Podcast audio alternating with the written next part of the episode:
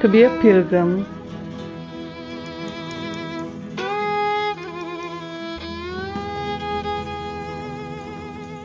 Hi, I'm Joshua and I'm 21 this year and I'm from Singapore.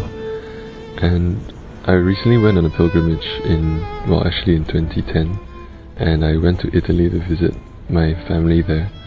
And they brought me to San Giovanni Rotondo, where St. Pio's hometown is, and we traveled as well to Assisi, home place of St. Francis of Assisi, and finally we went to Rome.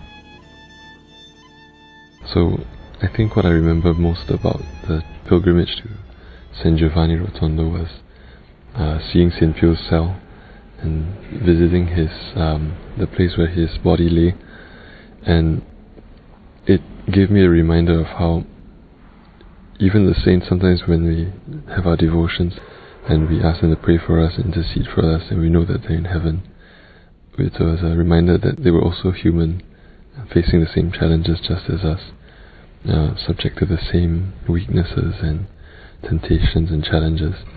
And so it gave me hope that even though uh, on a day-to-day struggle you know, sometimes we fall sometimes it's difficult I know that ultimately, uh, by God's grace, we can make it and we can be saved because the saints too were in the same place as we were in.